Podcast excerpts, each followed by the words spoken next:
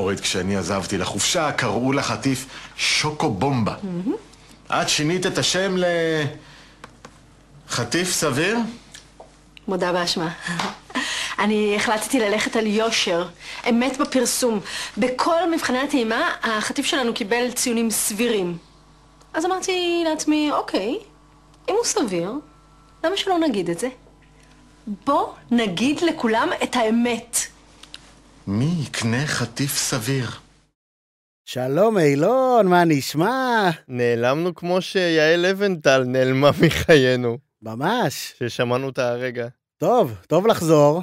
נכון? זהו חברים, חזרנו עכשיו בפול פאוור, מתכונת רגילה, פרק בכל שבוע, לאחר הפגרה הזו שיצאנו אליה.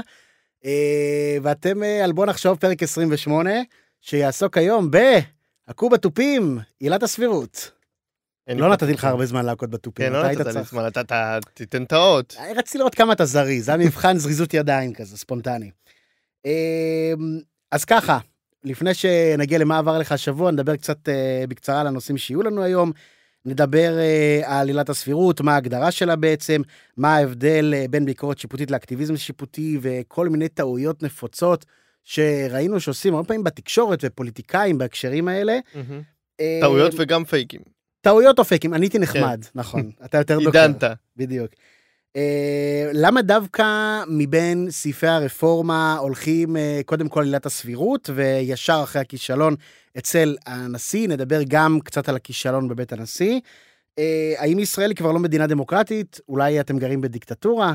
לא יודע, נחכה לקטע ונגלה, אני מניח. Uh, לאחר מכן נגיע לשתי השוואות שעורכים המון המון, שוב, פוליטיקאים ובתקשורת בימים האחרונים. בין המתווה שעבר השבוע אה, בקריאה ראשונה לביטול אה, עילת הסבירות, בין המתווה שהציע גדעון סער, אה, וכן למתווה שהוצע על ידי השופט אה, נועם סולברג.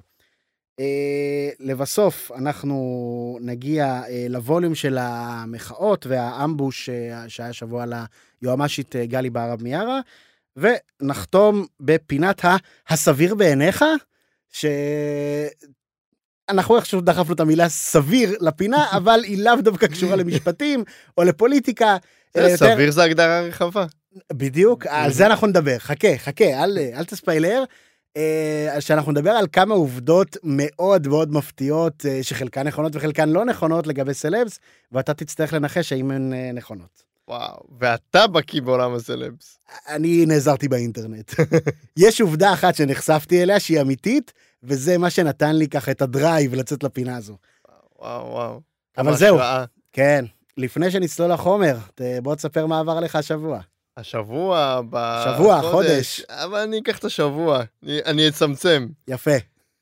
אמ, גיליתי בפייסבוק קבוצה שקוראים לה יואב, וחברים בה כמה מאות יואבים אה, בארץ, וגם... אה, ואז אה, כל מיני יואבים אמרו, מה, אנחנו מרגישים מודרים, אנחנו רוצים גם להיות חלק. אה, היואבים שחברים שלי בפייסבוק פתאום העלו את זה. קבוצת וואטסאפ ופייסבוק? אה, קבוצת וואטסאפ. מהמם. יכול להיות שגם יש פייסבוק, אבל יסודית אולי. זה בצילום אה, תעודת זהות. ו- והלך הרוח בקבוצה הוא כזה, או כשהם מרימים אחד לשני כשקשה, או כשהם תומכים מאוד אחד בשני כש... אה, כשמשהו משמח קורה. עכשיו, זה נראה ככה, זה כזה. אה, היי, יצאתי אתמול עם מישהי, לא כל כך הלך לי איתה, אני חושב שלא, זה, אני חושב שזה לא ימשיך. כל התגובות זה כזה. תקשיב, קוראים לך יואב, זה בטוח יעבור. וואי, אתה יואב, זה, זה קטן עליך, היא בטוח תרצה אותך. איך היא לא רוצה אותך? קוראים לך יואב. וכך ממשיך, ממשיכה כל ההתכתבות. וואו. זה, זו קבוצה שעשתה לי חשק עכשיו לפתוח קבוצה של אילון, היא מבין המאזינים, יש אילון. שמחפשים בית. בדיוק, עם יוד אחת, וזה חסר להם, חסר להם ה... נכון, חשוב עם יוד אחת. נכון, המכנה, לא אלונים עכשיו, לא, שעם זה, חברים. לא, לא, לא, לא, לא. אני צריך את המכנה המשותף, ולא עם שם שני, ולא זה. באמת, מדויק, גם בלי שם שני, מה לא, זה לא. ההדרה הזאת? מדויק לאלון.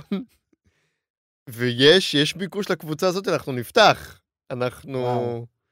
אה, נקצה לזה משאבים, אנחנו נפתח ו... ונתמוך אחד בשני. אני חושב ש... שזה נופך בחיים שלי שאני אני עוד לא גיליתי. אני חושב. שמעולם לא לא שידרת כל כך הרבה משילות, כמו עכשיו הנהגה צריך לצלם אותך על המרפסת. תקשיב, אנחנו נהיה שווים, נהיה, אני אהיה שווה בין שווים, אני לא אהיה מנהיג. וואו. לא, לא, אני רואה את זה שאתה תוביל את הקבוצה הזו. כולם, היה לי בראש שכאילו מישהו אומר לו, הלך לי עם ההיא, שכמו שאמרת, ואז יש פשוט 200 הודעות של אוהבים אותך יואב, אוהבים אותך יואב. אה, לא, לא, לא. זה היה מעולה, זה הרבה כן. יותר גרוע. אגב, אה, יש לנו חבר משותף בשם אה, דוד גולדברג, שלמד איתנו בתיכון. והוא אה, אי שם באזור, אני חושב, 2008, 9, 10, הצטרף לקבוצה בינלאומית של אנשים מכל העולם שקוראים להם דוד גולדברג. כנראה, איזו חלוציות. ממש. עכשיו, היו שם מספר זעום, אם אני לא טועה, של אנשים, כלומר, כמה עשרות, זה לא הגיע לרמת היואבים של היום, אבל שוב, גם 2009, אז זה פשוט היה קטע גאוני של מי חשב להקים את הקבוצה כן. הזאת, וגם לכל העולם. כן, זה- כן, זה... זה... זה קבוצה שהייתי רוצה להיות בה, אתה מבין? אתה יכול לי בכיף להחליף זהויות. קהילה ל- ביזארית. מכנה משותף הזוי, שלא הייתי חושב עליו עם אנשים. לא. מה, מה איתך בלונג טיים? אמ, אז אני רציתי, האמת, להעלות אה, לאיזשהו דיון נושא מאוד מאוד כבד ומאוד כואב שאני נחשפתי אליו השבוע.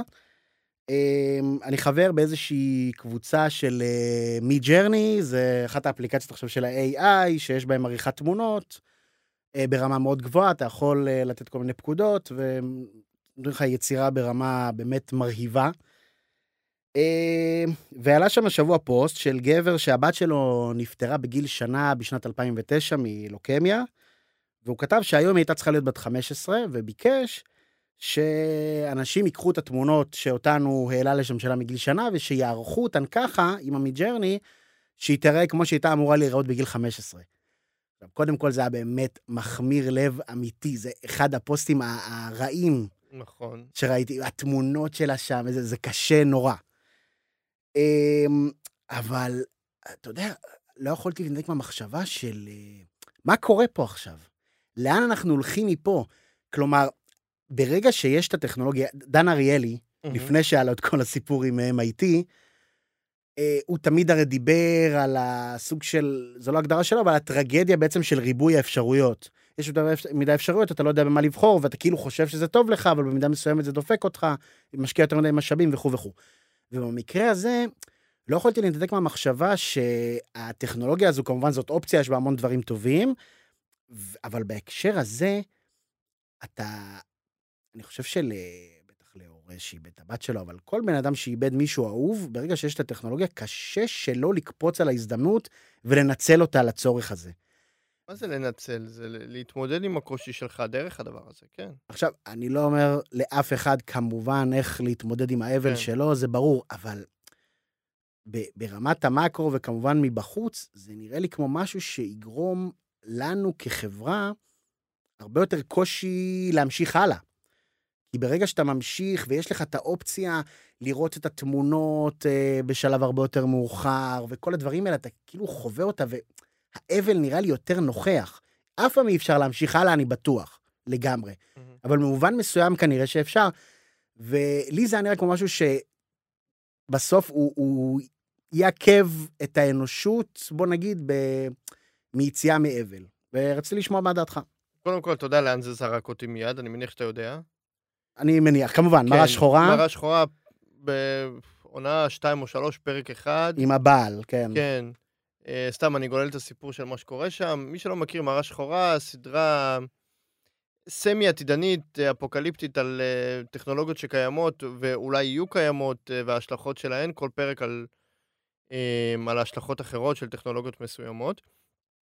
וספציפית בפרק הזה, אה, יש שם בחורה שבעלה נפטר בפתאומיות, בתאונת דרכים אם אני לא טועה, ובהתחלה מישהי בשבעה, חברה שלה, אומרת לה שהיא יכולה להתכתב איתו במיילים, והוא באמת עונה לה, וזה זה, ולאט לאט לאט הקשר מתהדק, עד שהיא ממש מזמינה רובוט שלו, שזה ממש הוא.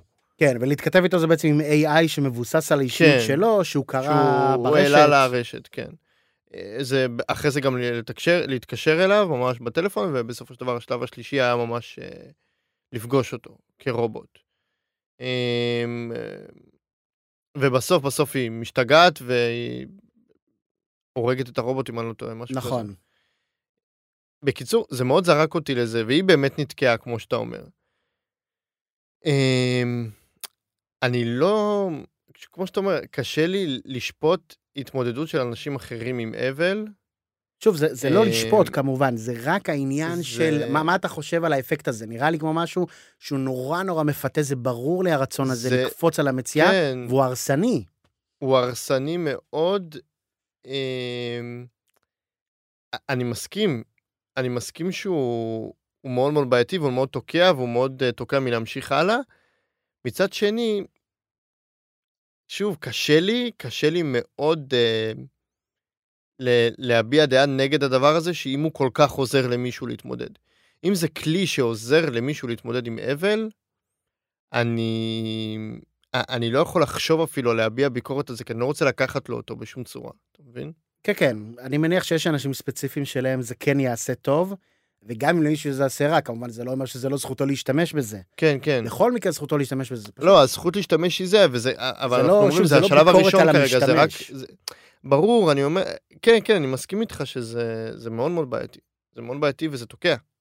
זהו, וזה זה זה תוקע, נראה לי, המחשבה למרות, הזאת, למרות שאם אני שנייה מנתק את זה ואני לא מסתכל על הדברים העתידיים שקורים, אני מסתכל רק על תמונות, לא נראה לי שספציפית הוא, הוא תוקע, בעל הפוסט. אני אני לא בטוח. אני לא בטוח, אני לא יודע. הוא ייתקע, כאילו. אה, שמדובר בתמונות שהוא זה, אנחנו לא מכירים את הבן אדם. נכון. לא, זה, לכן אני אומר, אני לא יודע.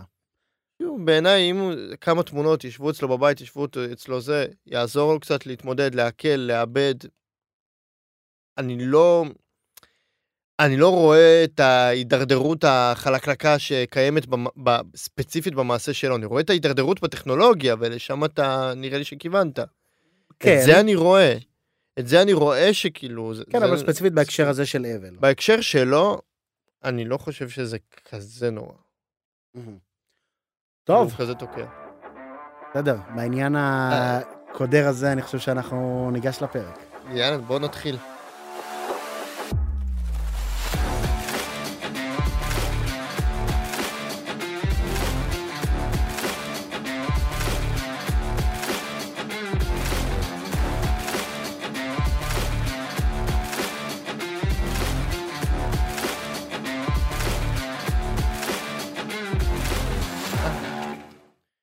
אז uh, באמת מדברים המון על עילת, הסביר... על עילת הסבירות. בוא... בוא נפרק את זה לגורמים. מה זו עילת הסבירות? אוקיי, אז אה, עילת הסבירות, קודם כל זה כלי. יש כל מיני כלים אה, שעל ידיהם יכול, באמצעותם יכול שופט להפעיל שיקול דעת במסגרת של ביקורת שיפוטית, שתכף נדבר עליה. אחד הכלים הכי מרכזיים זה סבירות, יש לנו גם פרשנות ומידתיות. אה, כשחשוב לציין שסבירות לא חלה על חקיקה של הכנסת, אלא על החלטות ממשלה, ולכל היותר על תקנות, על חקיקת משנה של הכנסת. אה, ונוהגים לדבר עליה בעיקר בהקשר של מינויים פוליטיים, והיא באמת נורא נורא רלוונטית שם, אבל לא רק. עכשיו, אז מה זה ביקורת שיפוטית? אמרנו שזה חלק מהביקורת השיפוטית, זה זרוע אחת.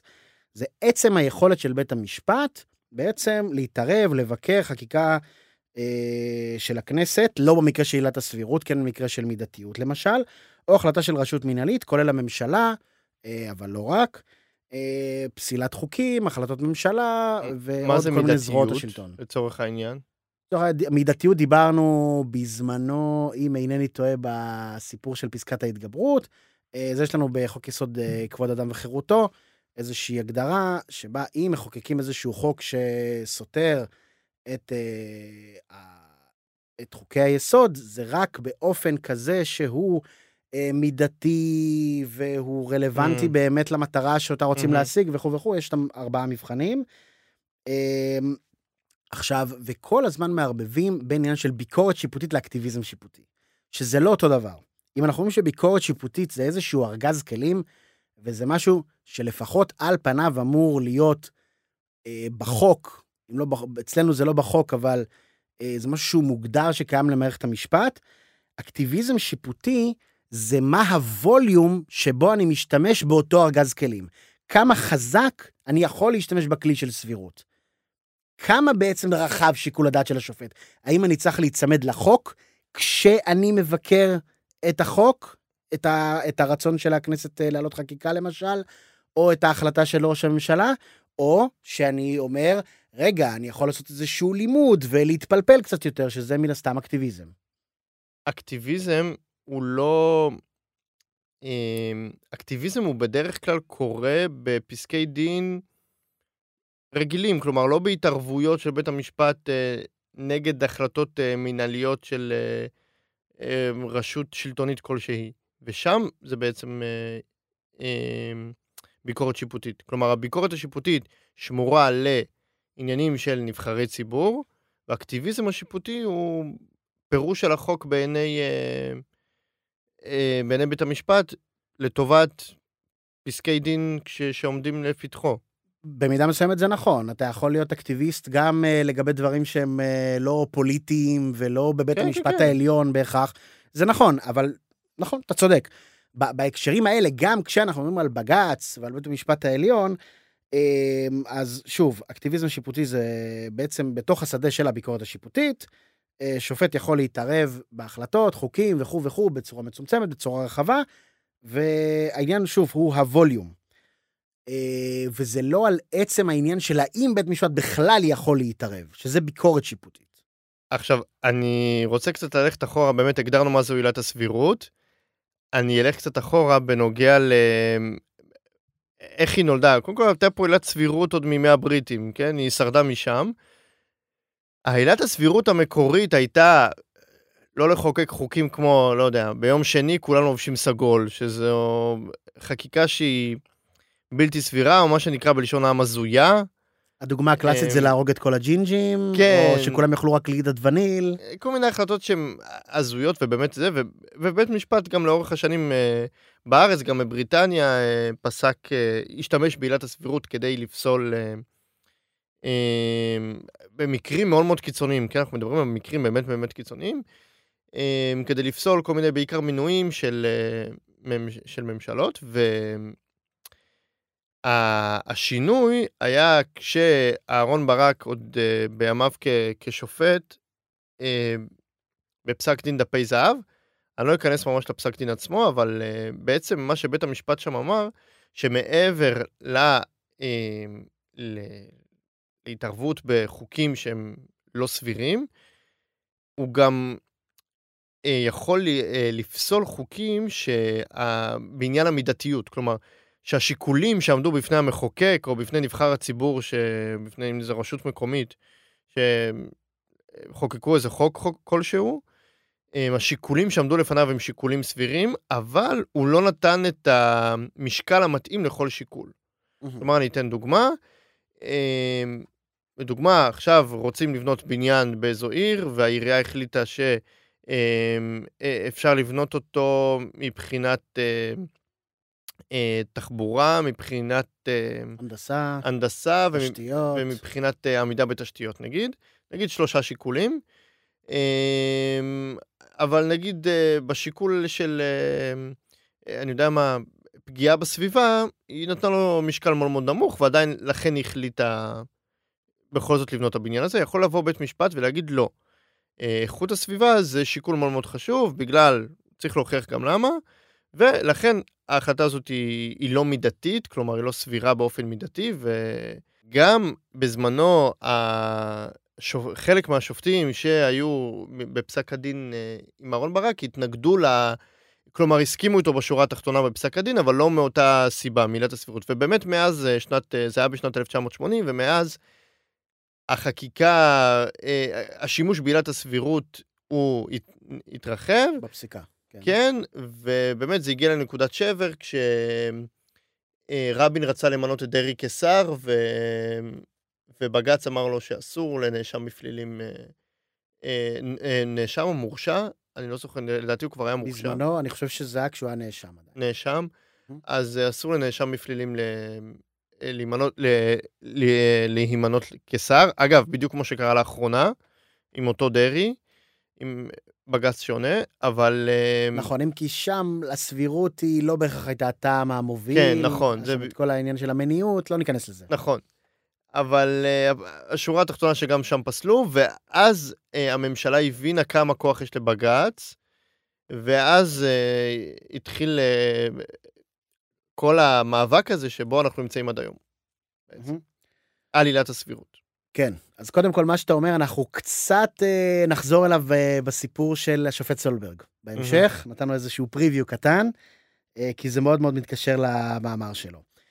אה, בואו נעשה איזשהו תכלול של כמה דברים לא נכונים שמצאנו בעצם אה, השבוע, מהמם. אה, תקשורת, פוליטיקאים וכולי. א', אה, היום פורסם על ידי עיתונאית אה, בכירה, שהאמת שהיא גם עובדת בערוץ הכנסת, אה, זה בכלל אה, תמוה, על כך שבתוך הליכוד מנסים לצמצם לקראת הקריאה השנייה והשלישית את החקיקה שתבטל את עילת הסבירות, ככה שהיא לא תחול על הכנסת. שזה עדכון נורא נורא מוזר, כי כמו שאמרתי קודם, היא גם ככה לא חלה על החקיקה של הכנסת, עילת הסבירות. יש ביקורת שיפוטית, אבל, אבל זה לא רלוונטי, כי לא מצמצמים פה את המידתיות למשל. אה, ככה שזה איזשהו דיווח שראיתי אותו בכמה מקומות שאחרי זה ריטווטו אותה, אה, וזה פשוט לא נכון. אה, כלומר, אולי זה יהיה נכון, אבל זה בכלל לא רלוונטי. זה יהיה. כן. מאוד מגוחך אם הם יעשו את זה. שתיים, כאמור, ביקורת שיפוטית היא לא אקטיביזם שיפוטי. באופן כללי, ביקורת שיפוטית זה כלי שקיים ברוב מוחלט של המדינות הדמוקרטיות, גם בניגוד לכל מיני אה, אמירות לא נכונות ששמעתי לאחרונה. אקטיביזם שיפוטי זה משהו שלאו דווקא קיים ברוב המדינות. זה משהו שהוא הרבה יותר נתון לפרשנות והרבה יותר קשה למדוד אותו, אבל שוב, צריך ל- ללמוד אה, להבחין בין הדברים הללו. אה, שלוש, אייל, שים לנו את הקטע. יש כאן הרעלה לא נכונה. על סוגיית המינויים. חד לא משמעית, נכון זה? ישנה כלום, ולא ישנה כלום, כי גם בעתיד, אי סבירות קיצונית שמישהו מנסה למנות את הבן שלו, או את אח שלו, איך דברים משפט יכול. להתערב אם אין בית עילת משפט סבירות? יהיה מוסמך לבטל את זה בגלל עילה מינהלית ובגלל אי סבירות קיצונית. ישראל כץ, זה הדובר למי שלא זיהה, מדבר עם עיתונאים של אה, חדשות 13, ואומר שם, גם בעתיד, אחרי ביטול העילה, בית המשפט העליון יוכל אה, לבטל כל מיני מינויים אה, על הרקע של אי סבירות קיצונית. אז הם שואלים אותו, איך זה יכול להיות? אבל אתם מבטלים. את העילה הזאת. אה, אז אני מוכן להקריא... בסדר, מבטלים את הסבירות, לא את הסבירות הקיצונית. בדיוק. אני מוכן להקריא לשר כץ את הסעיף הראשון בהצעת החוק, והיא, אה, בית המשפט העליון לא ידון בעניין סבירות ההחלטה של הממשלה, ראש הממשלה או שר אחר, וכן נבחר ציבור אחר. אני חושב שזה וכולי. אפילו לא בית המשפט העליון, זה כל אה, מי שבידו סמכות שפיטה.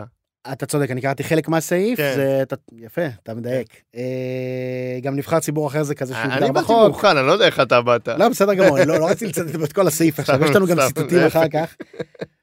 אה, עכשיו, יש לציין, כן, ראוי לציין שספציפית לגבי נפוטיזם, יש כל מיני תקנות אחרות. זה כן נכון שבית המשפט יוכל להתערב בזה עדיין, וגם על זה נדבר קצת אחר כך, אה, אבל לגבי האמירה שלו, א', הוא טועה בעניין הזה שיוכלו לפסול את המינוי מטעם של אי סבירות.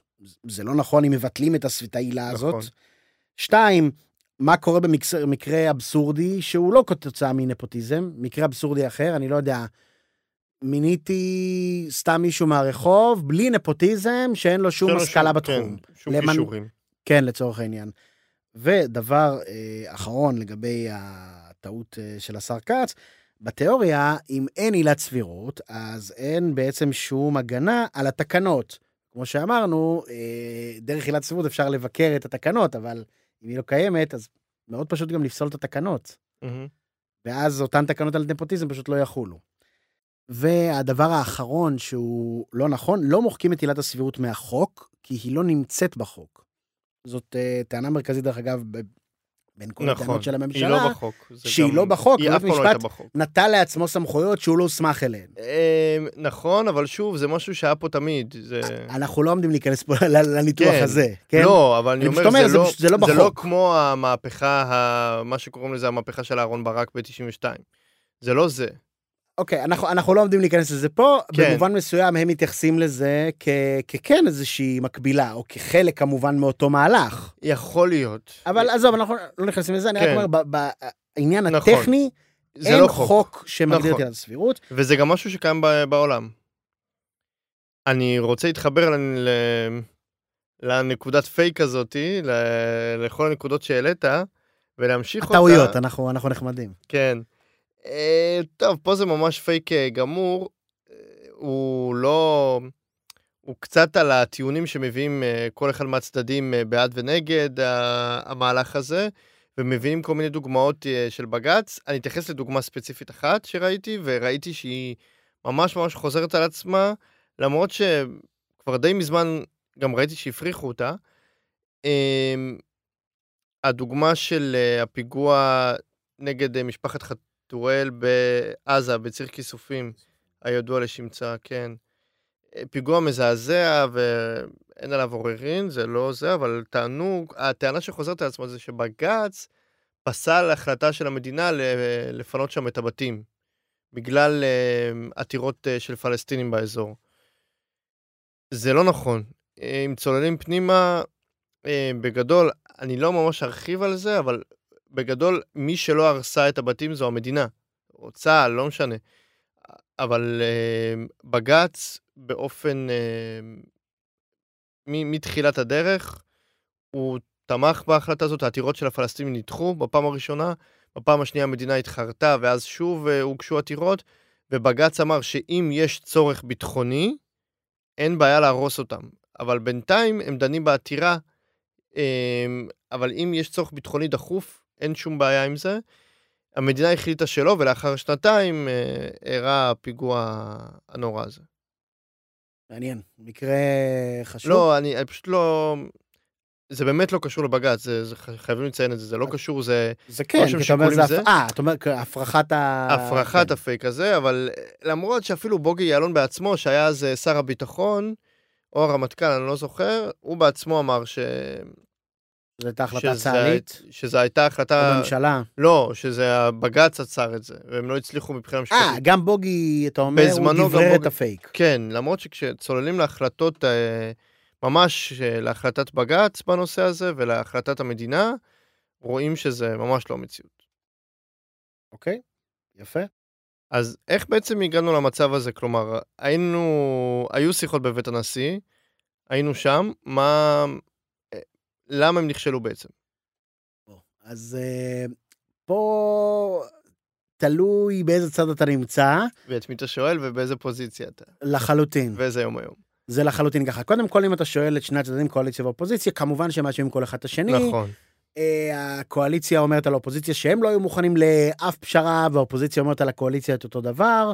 ובמובן הזה אין לי מה להיכנס, כי אין אין אין לי שום דרך גם. לשפוט. אין ברור. פרוטוקולים ל- אין. פרוטוקולים, זה לא מונגש לציבור, ו... כן. שאלה טובה, האם זה לטובת הציבור שזה לא מונגש או לא, זו שאלה מעניינת, אבל בסדר. אה, אבל מה כן אפשר לומר?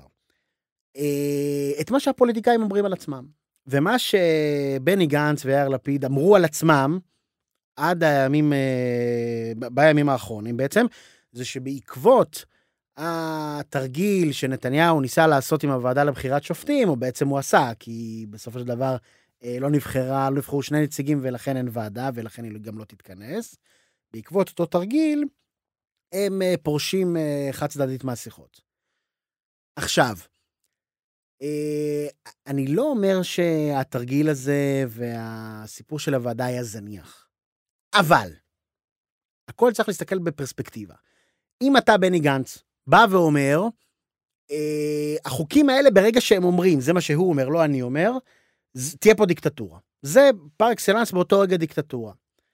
אז מה אתה אומר לי? שעל התרגיל הזה, אתה הפקרת את המדינה לדיקטטורה? זה מה שקורה, הפ- הפקרת את השיחות, כלומר, כלומר הממשלה תחוקק את החוקים האלה, כלומר תהיה דיקטטורה על, התרג, על התרגיל, על או הסיפור שהוא אומר, הזה. אין עם מי לדבר וכבר עבדו זה, כי כבר עובדים עלינו אבל זה לא מה. שהוא אמר, הוא אמר שהפירוק של השיחות בסופו של דבר הגיע. כן, אבל הוא אומר, מתוך בגלל זה, התרגיל. מתוך זה נובע חוסר אמון, שגם אם אנחנו נגיע להסכמות, לא יכבדו אותן, כי אנחנו רואים מה קורה עכשיו אה, אה, בכנסת. לא שאני מצדיק, אני מנסה אם- להיכנס לראש לו. אני מבין מה אתה אומר, אם בסופו של דבר בקצה מחכה לך גיהנום, אה, דיסטופיה מוחלטת, אתה נאחז גם עד הקש האחרון בסיכוי להגיע לאיזשהו פשר, נכון. לאיזושהי פשרה. אבל הם טוענים שבסוף מי שפוצץ את השיחות זה הקואליציה, היום, לא? או שהם עדיין טוענים שזה... אז אני אגיד לך, אני, אני תהיתי מה קורה עם זה, ואני מאוד תהיתי מה... מה שאמרתי עכשיו על גנץ הוא נכון גם היה לגבי לפיד, אבל למה אני מדבר דווקא כן. על גנץ? אתמול במקרה ישבתי עם חברים, ודיברנו גם הרבה על כל הסיפורים הללו. יפה שלא קראתם לי. והייתה... אתה לא מכיר. סתם, סתם. וברקע דלקה אה, טלוויזיה, ובני גנץ היה באולפן, ופתאום ככה, בין לבין, ברגע שהיו קצת שתיקות, אני ניסיתי להקשיב מה קורה שם, ופתאום שמעתי, אני לא זוכר מי הכתב שהשחיל לו שם את השאלה, מה פתאום אתה עכשיו רוצה לחזור לבית הנשיא. אחרי שאתה היית זה שפוצץ את. השיחות? ואז הוא לא אמר, אני לא פוצצתי, הוא לא הצדיק את זה בטענה שהוועדה לבחירת שופטים היא חזות הכל. הוא פשוט הודה שזאת הייתה טעות. הוא אמר, תשמע, גם אני עושה טעויות. וואו. זה, קודם כל זה באמת יפה שהוא הודה בטעות. אבל, אבל, זה אבל יותר זה- הכעיס אותי. אבל זה לא... זה יותר הכעיס אותי, מה גרם לך, זה לא מה, מה הפתיע אותך פה? או את האחריות. כן, נכון. מה הפתיע אותך פה? כלומר, מה קרה עכשיו שכאילו לפני שבוע, שבועיים, שלושה, כשפרשת מהשיחות, אמרת לעצמך, זה לא יקרה. מה, מה קרה פה? והטעות הזאת היא מאוד מאוד מעצבנת, למרות שיפה שהוא הודה בה. אה, ועכשיו באמת אני, אני מקווה שיחזרו לשיחות. זה פרגון שלילי שני לגנץ בפוד, אני חושב. היו לי, כן, היו כמה כאלה. יש לנו איזה מצעד פרגונים שליליים. תשמע, אני חושב שה... טוב, זה כן. ממש כזה במאמר מוסגר. יש את גנץ הבן אדם ויש את גנץ הפוליטיקאי, והדעות שלי עליו בשני התחומים הללו הן מאוד מאוד שונות. קטע. אה, מה לעשות? פוליטיקאי, מדינאי, קרא לזה איך שאתה רוצה. בוא, בוא נתכנס. וואי, אם הייתה קבוצה של אה, בנימינים, אז אתה אומר אם גנץ היה שם עם ביבי. ואז גנץ היה שם עם ביבי, ויש עוד איזה, היה עוד איזה בני. בנימין זאב והרצל, הוא גם היה. נכון. לאו דווקא חיים, ואז היו שמים גם את התמונה שלו מה-AI. והיו מצליחים... וואו. הכל מתחבר, הכל כן. מתחבר. אני רוצה גם אה, לצאת קצת מה... לא יודע, מה- מהקונכייה, ולהמר פה שעדיין התרחיש הסביר, סביר. הס... הסביר שאני רואה פה זה עדיין איזושהי פשרה כלשהי. אני לא יודע אם שיחות עלילת בבית הנשיא. הסבירות? לא, לא, באופן כללי, כל אה, עניין באופן הרפורמה. כללי, כן. כל עניין הרפורמה, ואגב, סיכוי טוב שגם לגבי עילת הסבירות. אני חושב שגם ביבי בעצמו לא רוצה את זה, הוא פשוט נורא סחיט, וכרגע האופוזיציה עושה לו את כל העבודה, אבל אה, זה כבר פרשנות. זו שאלה, כן, זה באמת אה, לפרשנות, ואולי נעשה פה בעתיד גם איזושהי פרשנות יותר רחבה, יש לי הרבה מה להגיד על זה, אבל אה. נשמור את זה לפרק אחר. אה, אבל בוא נדבר על משעה בעצם שהשיחות בבית הנשיא התפוצצו. מהמם. למה דווקא עילת הסבירות? קודם בדיוק? הרי היינו בסרט של ועדה למינוי שופטים. היה את התרגיל, עזוב את התרגיל, נתעלם ממנו שנייה, אבל כבר. דיברו על היועמ"שים. דיברו, נכון, הדיבור היה שונה, היה שיחה בבית הנשיא, הופ, קפצנו לעילת הסבירות. מה בעצם קרה פה? אמ, אז קודם כל התיאוריה הרווחת שיש קודם כל מינוי פוליטי שהוא דוחק, וזה המינוי של אריה דרעי לשר. אה, אריה דרעי בתור חבר חשוב מאוד בקואליציה, להזכירכם, 11 מנדטים בבחירות, אריה דרעי, אם אני לא או טועה. 11 או 13, אני לא זוכר. אני- מספר אי זוגי בין 10 ל-15. כן. אה, בקיצור, השותף אה, מרכזי מאוד בקואליציה, חשוב למנות אותו לשר, אחרי שבג"ץ פסל את המינוי שלו בתחילת דרכה של הממשלה. אה, ושתיים, יש את העניין של אה, פיטורי היועמ"שית אה, גלי בהרב מיארה, שכאמור גם עניין של סבירות, הוא נוגע לפיטורים ולא רק למינויים. אה, שוב, אני אציין כמו לגבי הסיפור של כץ, עדיין יש כל מיני עילות שדרכן סליחה, בית משפט... 11 מנדטים. כן, זכרתי. אמ, בקיצור, כמו שציינתי, גם לגבי הסיפור של ישראל כץ, יש כל מיני עילות אחרות שבהן עדיין אפשר להתערב. זה לא שמבטלים את כל עילות ההתערבות של אה, בג"ץ באיזשהו משהו, אבל עדיין אה, זה איזשהו כלי מאוד מאוד חשוב, מאוד מאוד מרכזי, שקיים היום בסט הכלים של בג"ץ, ועדיין הביטול שלו כן פוגע בצורה רצינית ביכולת שלו להתערב. ואני רוצה להקריא פה ציוץ של אה, מתן חודורוב מהיום, והוא הולך ככה, היועמ"ש של האוצר מתאר בוועדת החוקה את המשרד לאחר ביטול הסבירות. שר יוכל לפטר כל ראש אגף ללא בקרה, להחזיק בסמכויותיו דרך אי מינוי מחליף, למנות מקורב ללא ניסיון לראש רשות המיסים או החשב הכללי, לבטל את תנאי הסף או ועדת האיתור לתפקידים בכירים. כל מינוי חשוב באוצר ייהפך למשרת אמון. אז שוב, אני לא יודע אם זה עד כדי כך קיצוני כמו שהוא מציג, כי עדיין יהיו לבג"ץ כל מיני עילות התערבות, אבל כאמור, אה, עדיין פוגם בצורה מהותית בשיניים, בכלים שיש לו. אה, ושתיים, אני מחזיר אותנו לשאלה ש... ששאלנו, והיא אה, למה עילת הסבירות תחילה, אה, וזה, יש לי איזושהי תיאוריה, אני לא יודע אם היא נכונה, סתם אני אזרוק אותה לאוויר. אני חושב שבמידה מסוימת עילת הסבירות, הסיפור של הביטול שלה, הוא נמצא הכי בקונצנזוס.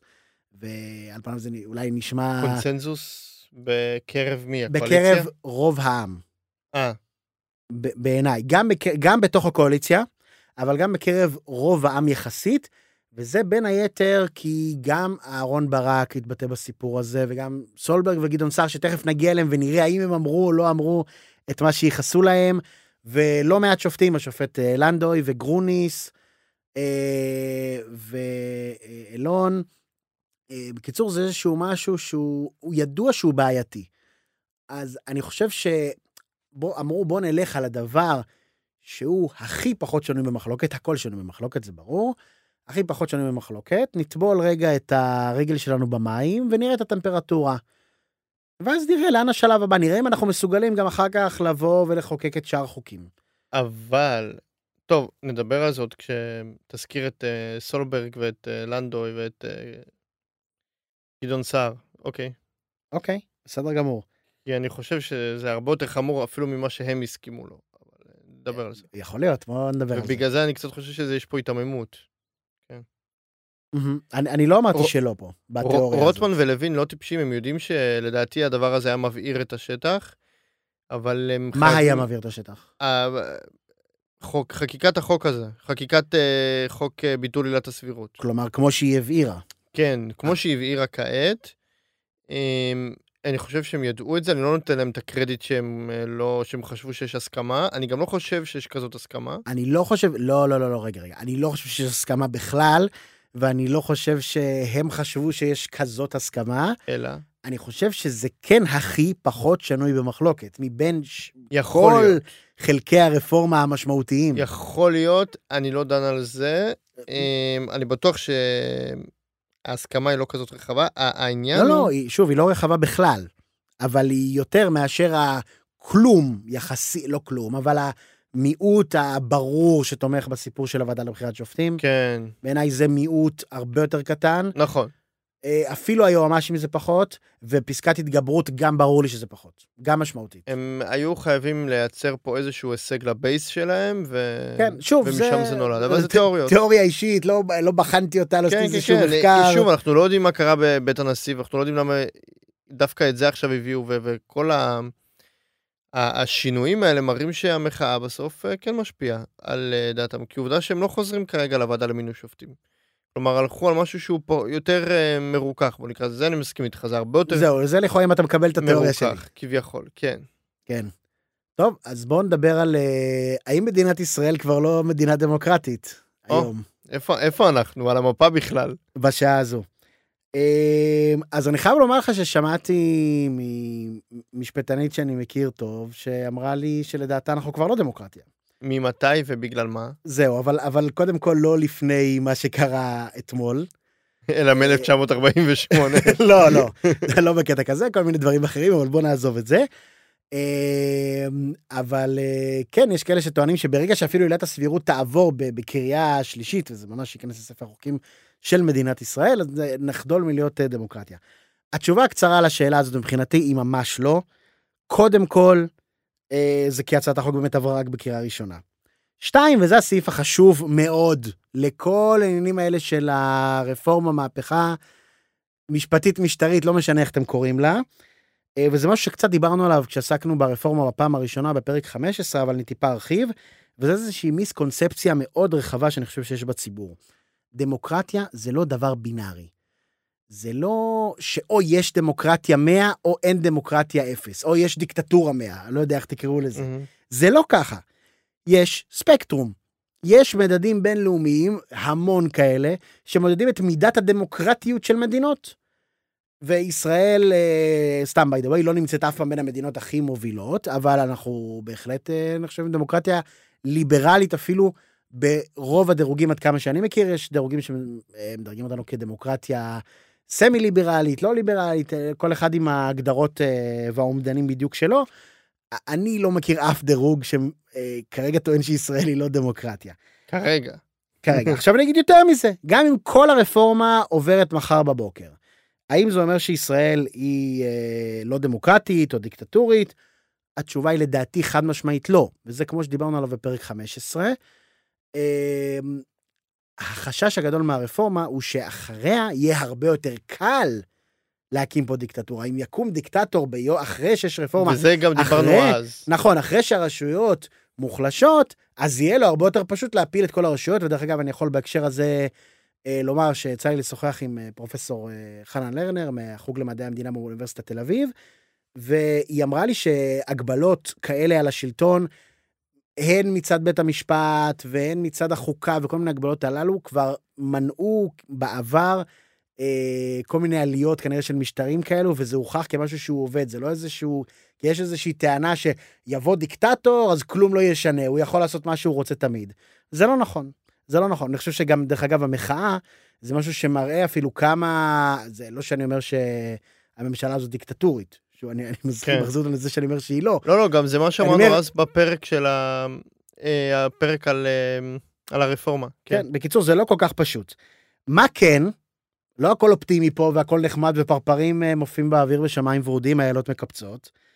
אה, תהיה פה נסיגה דמוקרטית משמעותית. אני חושב שאפילו בעובדה שה... על המינויים. המינויים זה הנקודה הכי משמעותית. אני לדעתי. חושב שאפילו ברגע שהחקיקה הזו עברה בקריאה ראשונה, יש פה נסיגה דמוקרטית זעומה. כן. אבל אם זה יעבור בקריאה שלישית, תהיה פה נסיגה דמוקרטית, בהחלט.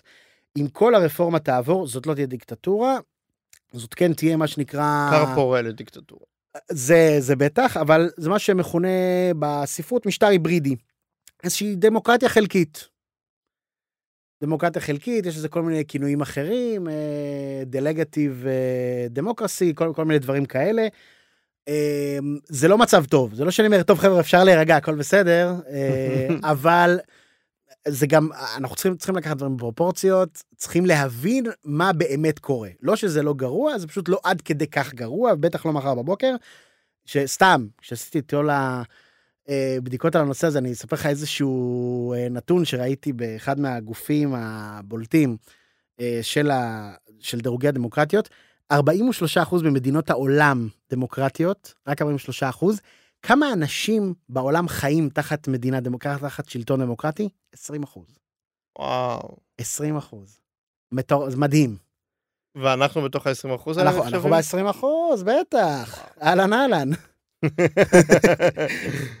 העם הנבחר, מה זה? ממש. הנבחר והבוחר. העם שלא יודע לבחור. כן, כן, שאוטות להגדה של פסח. כן, אבל זה לא בקטע שבחרנו לא נכון, זה וואי, יעלו עליי עכשיו, בקטע של אה, אנחנו כל שנתיים, כל חצי שנה במערכת בחירות. אוקיי, אז אנחנו כרגע דמוקרטיה, זה מרגיע, אבל באמת רציתי לדבר על הנושא של, אה, של גדעון סער, שכל הזמן האופוזיציה, הקואליציה טוענת שמה מה אתם רוצים, זה בדיוק מה שהיה במצע של גדעון סער, ו... וגם מתייחס קצת למתווה סולברג, אה, שופט בית המשפט העליון, אם באמת אנחנו קרובים למה שהוא כביכול הציע, אבל שזה לא בעצם לא הצעה. אמ, אז בוא נתחיל עם גדעון סער, כי זה סיפור הרבה הרבה יותר פשוט. אה, בקואליציה טוענים, כמו שאתה אומר, שגדעון סער רצה לחוקק את אותו חוק. אה, וזה מופיע וש- במצע שלו. מופיע במצע.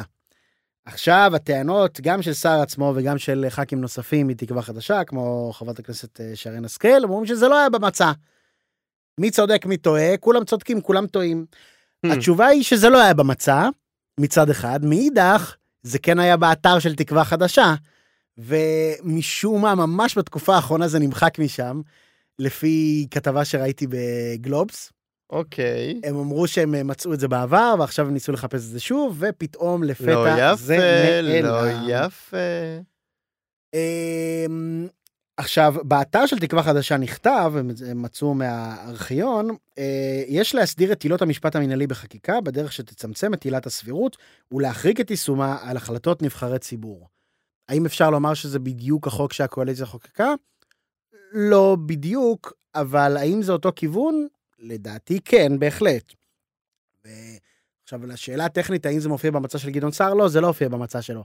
האם זה הופיע באתר של המפלגה שלו למשך די הרבה זמן ופתאום זה נמחק בתקופה האחרונה? כן. ואני חייב לומר לך שלטעמי זה לא הבדל משמעותי. גם אם זה לא במצע, זה נכון, המצע יש לו מעמד יותר מחייב. פה אנחנו מדברים על חוקה מול חוקים וכאלה. בסדר, בוא, גדעון סער אבל- עבר איזה שלוש שלוש מפלגות ב... כן, אבל עזוב את זה, זה הצהרת כוונות של פוליטיקאי. כן, בדיוק. זאת הצהרת הכוונות שלך, אתה לא יכול, גם אם זה היה באיזשהו, באיזושהי שיחה לתיכון. כן. אם הוא היה אומר בשיחה הזאת לתיכון, שזה פחות מהאתר שלו מבחינתי, אה, אני מתכוון לתקן עילת סבירות כזו שתחריג אה, נבחרי ציבור. זאת הכוונה שלך, זה אומר שמבחינתך זה משהו שהוא לגיטימי. שהוא לא רק לגיטימי, משהו שהוא רצוי. אז עכשיו לבוא ולצאת נגד זה, זה קצת בעייתי. כן, יש כמובן לגדעון סער את ההנחה המאוד גדולה שתמיד צריך לזכור פה, שלא מדברים פה על צמצום עילת סבירות, מדברים פה על. רפורמה שלמה, על מערך נכון. ענק, שבתוכו יש גם את צמצום, או בעצם ביטול עילת הסבירות בנוגע לנבחרי ציבור, מהמם. שזה הבדל משמעותי. אבל לגבי הצמצום של העילה עצמו, הוא, הוא דיבר עליו גם. מבחינתי זאת הצהרת כוונות שלו. הוא יכול לומר, מבחינתי התחרטתי ואני לא מאמין בזה יותר. זה הדבר היחיד שהוא יכול לומר. או העלו, לא יודע מה. הוא יכול לומר, העלו לאתר לא על דעתי, אבל זה נשמע לי... אני, אה, אני זה אף פעם, אני שונא את התירוץ הזה. כן, כן, אני מאוד לא אוהב את התירוץ הזה. ועכשיו אנחנו ניגש למנה העיקרית, במובן הזה של לבחון אה, האם פייק או אמת. מתווה סולברג הכצעקתו.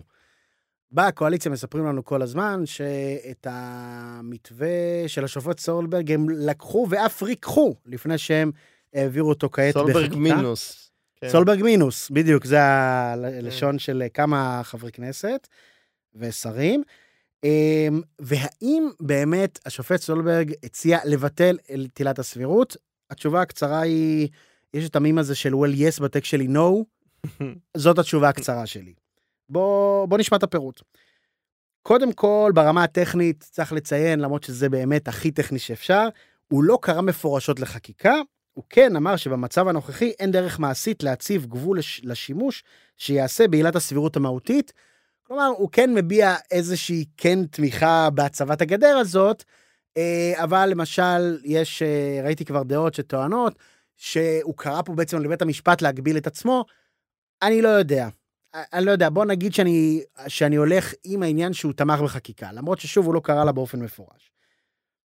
מה שהוא לא קרא, הוא לא קרא לבטל את עילת הסבירות לחלוטין, גם לא ביחס רק לנבחרי הציבור. שזה הרי כל, כל הזמן כן. ההבחנה, שאומרים שהם עושים צמצום, למה צמצום ולא ביטול? כי הם מצמצמים אותה ככה שהיא תחריג רק נבחרי ציבור. אז אני פשוט קורא לזה ביטול לגבי נבחרי הציבור. מהמם. נשים את הדברים על אה, בדיוק. דיוקם. הוא לא, זה לא מה שהוא קרא לזה.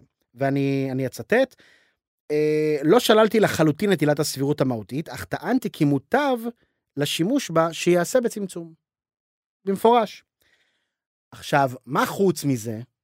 קודם כל, גם מה שאמרנו לגבי גדעון סער, נכון גם אליו. אה, הוא לא קרא לרפורמה מקיפה באלף ואחד דברים, הוא קרא רק לסיפור של עילת הסבירות, ולכן גם צריך לקחת את זה בפרופורציה הזו, אבל יותר חשוב, הוא כן תמך לחלוטין בצמצום עילת הסבירות, כמו שקראתי לפני רגע. אבל מה לצד זה? הוא קרא להרחיב כלי אחר של בית המשפט. ואני מצטט, צמצומה של עילת הסבירות המהותית עשויה להישמע אולי מרחיקת לכת. שלטון החוק ברשויות השלטון, מה יהא עליו? אנסה להפיג מעט את החשש. הביקורת השיפוטית על החלטות הדרג הנבחר שרירה וקיימת. צמצומה או. של עילת הסבירות המהותית איננו מבטל את עילות הביקורת המסורתיות העומדות לרשותו של בית המשפט.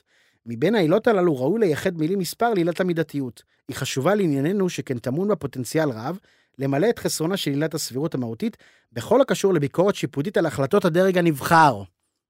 הסכיתו אוזן.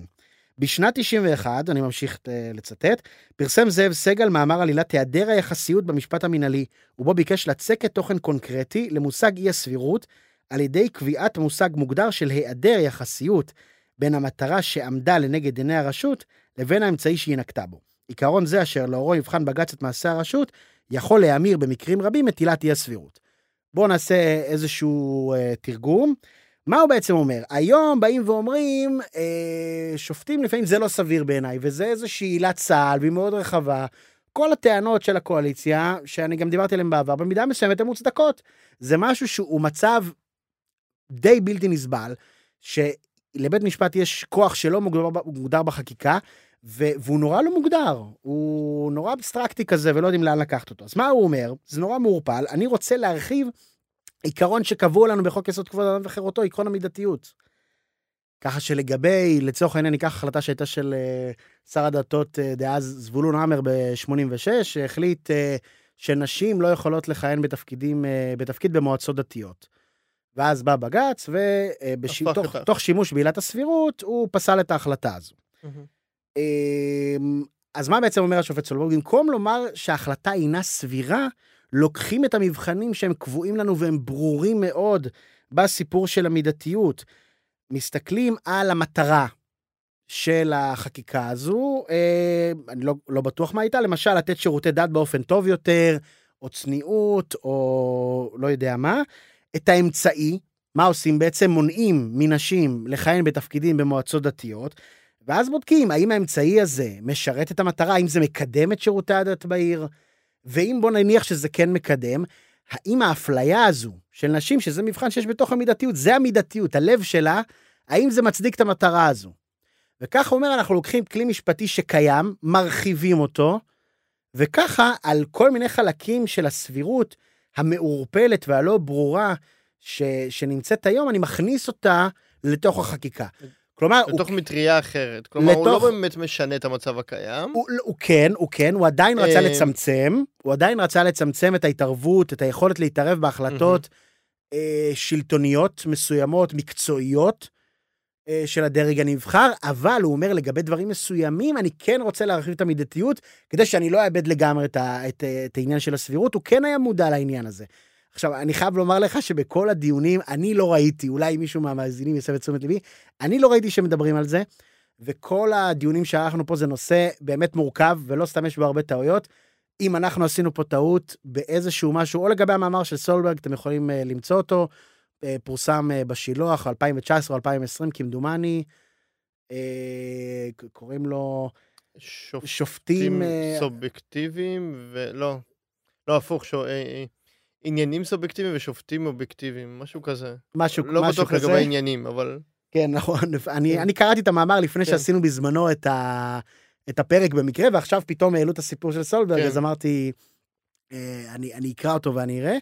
בקיצור, לא ראיתי שכל כך מדברים על זה, אבל אני חייב לומר לך שאני קראתי את המאמר, ואמרתי, "אה, אני לא מבין מה הקשר. כלומר, אני מבין, הוא דיבר על צמצום עילת הסבירות, אבל הוא דיבר על הרחבה של כלי אחר, שבפועל תגרום לצמצום הזה לא להיות צמצום כל כך גדול. בפועל המציאות לא כל כך תשתנה, כן. כן, היא לא תשתנה באופן מידתי למה ש... יפה. למה שהקואליציה מציעה כרגע, כן. יפה.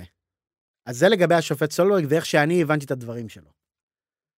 כן. עכשיו, בנושא אחר, אני רוצה קצת לדבר אה, אה, על המחאות. אני ראיתי דוגמה מאוד יפה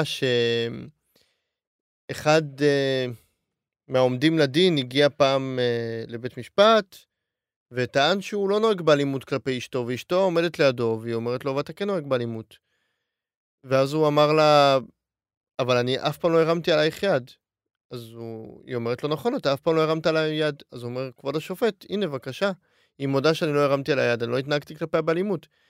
ואז השופט מסביר לו איך אה, ההתנהגויות שלו של אה, מה שנקרא היום אלימות כלכלית, איך שהוא מנע ממנה לצאת, או איך שהוא מנע ממנה לדבר עם אנשים, או איך שהוא אה, סוג של כלא אותה בבית במשך מספר ימים או שבועות, בעצם ההתנהגות שלו הייתה אלימה.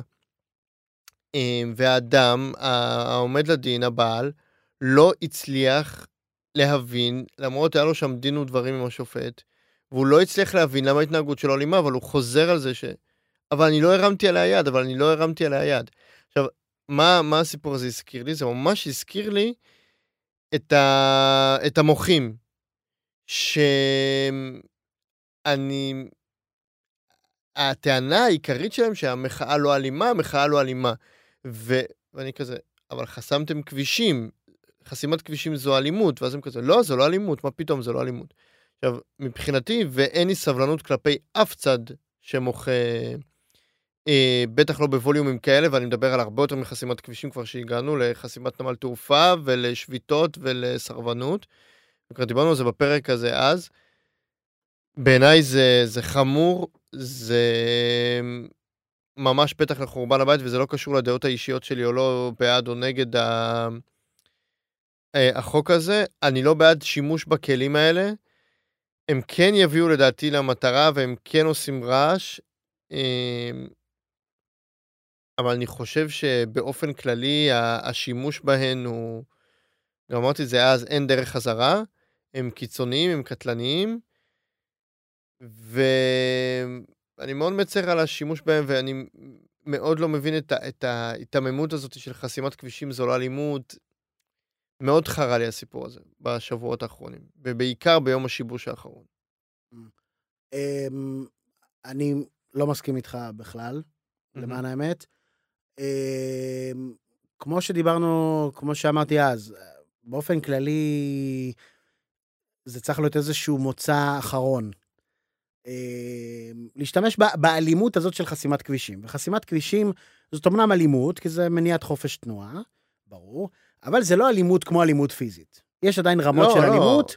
זה לא מה אז- שטענתי. אז- בסדר, ברור לי, רק חשוב לשים את זה על השולחן. לא, אבל להגיד, זו מחאה. לא אלימה, אבל חוסמים כבישים, זו אז טענה... אני אתן עוד למשל, עוד למשל איזושהי רמה של אלימות. בזמנו הייתה אה, באחת ממחאות האתיופים שהיו בזמנו בתל אביב. אה, נו, היה הייתה שם מלא אלימות. היה מאורע של ונדליזם מטורף, נכון.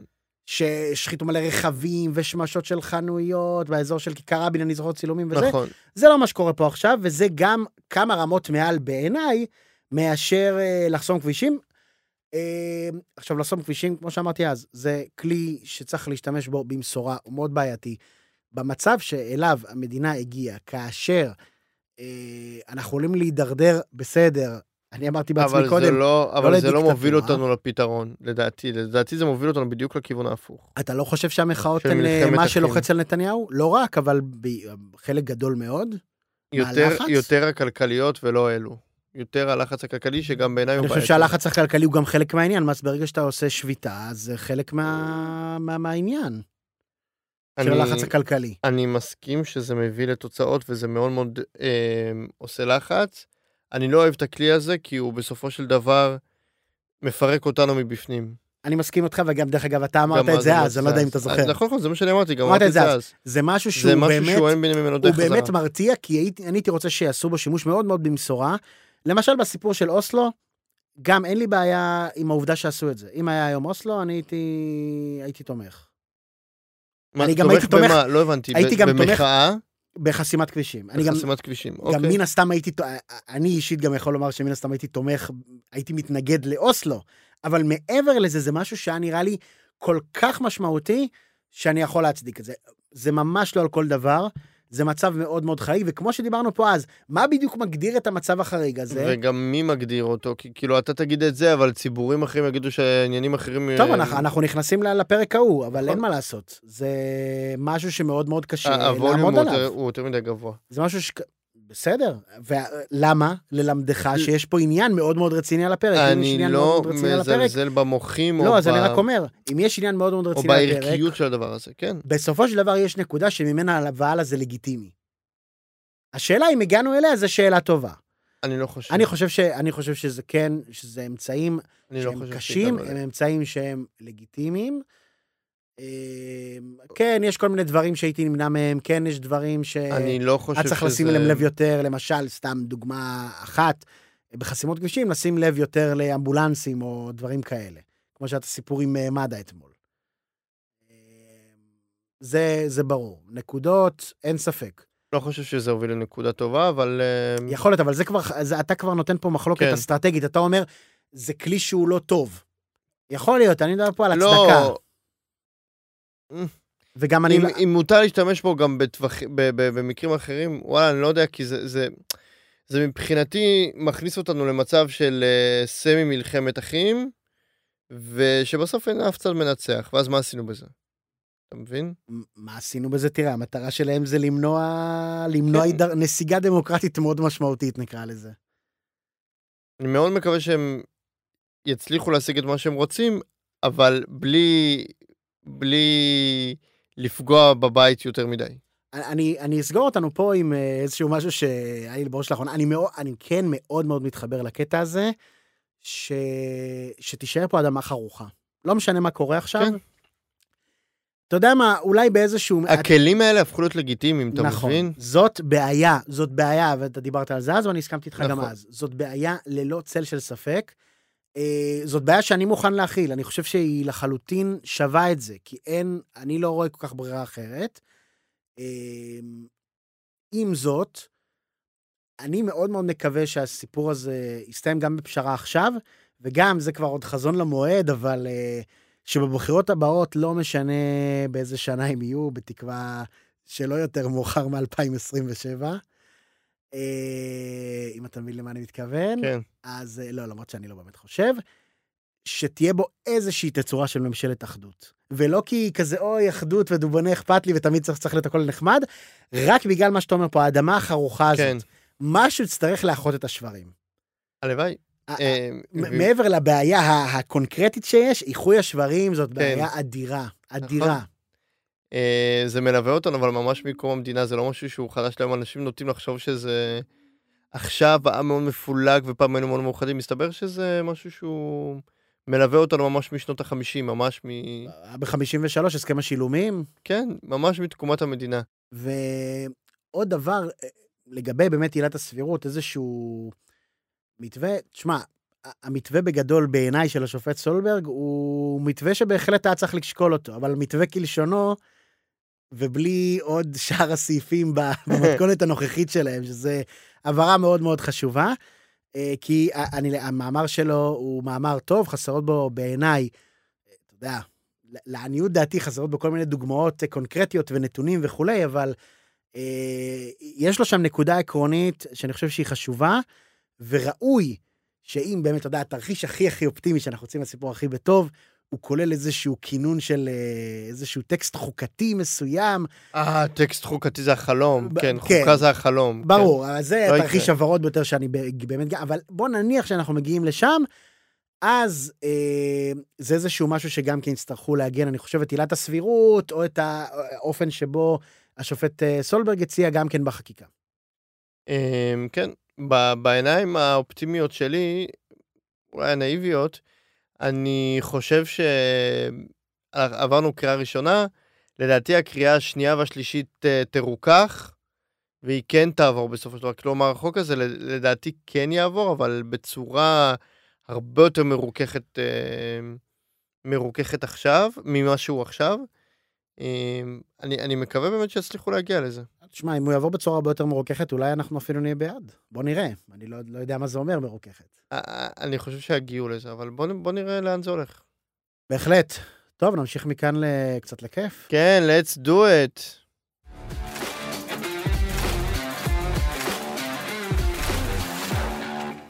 טוב, אז uh, פינת הפאן שלנו היום היא הסביר בעיניך. אני אתן לך... טופים, טופים, טופים, טופים, טופים, טופים. היט דראם רולס, אני אתן לך עכשיו שש עובדות על אה, סלבסי מפורסמי ארצנו, ואתה תגיד לי אם זה נכון או לא נכון. עובדה ראשונה, ליאור נרקיס היה הנהג של אבי ביטר. לא נכון. Shame. Shame. אז גם על. ה control התבלבלו, אבל ליאור נרקיס אכן היה הנהג של אבי ביטר. אה, שאלה שנייה, לדבריה, הספר האחרון שנועה קירל קרא הייתה ביוגרפיה על אחד ממלכי צרפת במאה ה-17. אין פה קאץ' עכשיו שזה מהמאה ה-18 פתאום, זה לא הקאץ'. זה לא על קטע כזה. אמ, נכון. Shame. Shame. אמרתי, זה יישמע מספיק ספציפי לא, כדי זה שתיפול. בגלל שהקודם לא היה נכון, אמרתי, אין, אתה לא נותן מספיק קרדיט נמוך לזמרים. אז מה, מה היא כן אמרה? או שהיא לא לא דיברה על זה לא בכלל? אמרה כלום, לא יודע. אה, תראה, שהיא אמרה משהו אחר. האם יש סיכוי שבו היא אמרה את זה ולא שמעתי, אז צדקת? אני לא יודע. יכול להיות בתיאוריה, אבל אני המצאתי עובדה. וואו. אה, ככה, שאלה שלישית. במסעותיה בהוליווד, אלונה טל נפגשה עם סטיבן ספילברג, והם ישבו לשיחה של למעלה משעתיים. לא, למה שהיא תשב איתו לשיחה למעלה משעתיים? מצד שני, אה, סך הכל הגיוני. סך הכל הגיוני. Shame. Shame. Shame. אז מה? אה, לא, אה, שוב, ככל שידוע לי זה לא קרה כי אני המצאתי את העובדה אה, הזאת. אתה לא מספיק בודק. זהו, זה ממש לך תוכיח שאין לך אחות. לך כן. תוכיח שהאחות שלך היא אלון נטל והיא לא נפגשה עם ספיל- יכול להיות שהיא ספילברג. נפגשה איתו, אבל זה לא היה שעתיים, זה היה... חביבי, העובדה זה שעתיים. היה קפה. העובדה זה שעתיים. שאלה רביעית. רן דנקר נולד בשם חליל דנקר. את זה אני יודע, כן. זה נכון. כן, אני לא ידעתי את זה. כן, זה מש- זה די ידוע יחסית. זה- מתאים לך לא לדעת. כן, האמת שזה נכון. הוא- אייליסט מדי בשביל לא לדעת את זה. אוקיי.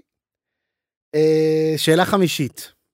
רחלי רוטנר לא ידעה בת כמה היא, עד לאחרונה שהיא חגיגה 40, אז כדי לזכור בת כמה היא בכל שלב, היא הייתה נכנסת לוויקיפדיה של עצמה. מה זה לא ידע בת כמה? יהיה לה תעודת זהות? אני לא יודע. זה, זה, אני מה, הקראתי את העובדה. זה מה שהיא טענה על עצמה? זה מה שהיא טענה על עצמה לכאורה. היא, היא מספיק מוזרה בשביל להצהיר הצהרה כזאתי, אז אני מהמר שזה נכון. יפה מאוד, כן, היא אמרה שלאחרונה היא חגיגה 40, ולפני כן, היא כל פעם הייתה אומרת לעצמה, רגע, זה לא בדיוק ככה, היא הייתה אומרת לעצמה, רגע, הולדת שלי היה לפני או אחרי, אז אני 36 וחצי או 37 וחצי, ואז היא אומרת, טוב, די, אין לי כוח, ואתה נכנס לוויקיפדיה כדי לבדוק. אני אדייק את עצמי, אני כן מאמין שהיא אמרה את זה כי מוזרה, אבל אני לא מאמין שהיא באמת לא זכרה. זה, זה נשמע לי כמו חרטוט של נשים שלא רוצות לדעת שהן זקנות. לא יודע, אני אומר לך מה שמעתי, דברים זה, בשם אומרם. זה שמעתי אותה בריאיון ווקאלי מספרת. אה, גם כאילו לא ציטוט שהוציאו מהקשרו או משהו. אה, ושאלה אחרונה, הראפר ומבקר המזון איתי לוקאץ' נתן פעם ביקורת שלילית על אוכל. נכון או לא נכון? לא נכון, ופה אנחנו בפעם המיליון בפודקאסט הזה מזכירים את קהילת הלימונים. איך זה תמיד מגיע לשם? כן, מדהים, מדהים. שוואו, הוא הגיבור שם של הב- הביקורות אה, על האוכל. וואו, קריספי, קראנצ'י. למרות שאני חושב שהייתה לו איזה ביקורת על איזה מקום שלא היה הוגן איתו במחיר או משהו, כן, זה אבל היה זה על לא כי האוכל. לא היה טעים, זה נכון. כי עקצו אותו. זה לא היה- הוגן. זה היה אירוע. כן, נו, אבל זה לא הוגן, זה כי עקצו אותו. על האוכל, תמיד, וואו, קריספי, קראנצ'י. אה, זה היה התינק שלו כזה. זה לדעתי עדיין, אני כן. לא יודע מה קורה שם, כי אני כבר, זה עצבן אותי מדי, אני הפסקתי לעקוב אחריו. הייתי מושקע שם, אבל די. די, די, די, די, די. זה הסב לי יותר מדי כאב. וואו. תקשיב, זו פינה שגילתה לי צד שלא ידעתי שקיים בך. איזה צד. שאתה בעסקי תעשיית הבידור. תקשיב, אני הכרת, שמעתי פה עובדה אחת של רחלי רוטנר. ממנה אמרתי, אוקיי, אני חייב לצאת לפינת fun כזאת. המצאתי שלוש עובדות, חיפשתי עוד שתיים, אחת מהן אמרת שהיא אפילו הייתה ממש קלה על רן דנקר. כן, וזהו, בזה מה זה קלה? הסתכם. ידועה, אבל לא יודע, אולי תקנו אותי, אולי זה לא כזה ידוע. אה, לי זה לא היה ידוע, אבל אה, בסדר, טוב, אני שמח שאתה מבסוט. אה, טוב, אז אנחנו בפינת הדשים, נאחל בהצלחה לאייל פיאמנטה מחר במבחן. בהצלחה, אייל פיאמנט העורך שלנו במבחן. על ה control ועל העריכה. אה, וזהו, וניתן כמובן קרדיט ל... ל- די.ג'י הראל למוזיקה. שמשי, הגדול הענק העצום והאדיר. אדיר. עד כאן חברים, פרק אדיר, 28 של בוא נחשוב, אנחנו נהיה פה גם בשבוע הבא. עד הפעם הבאה, להתראות.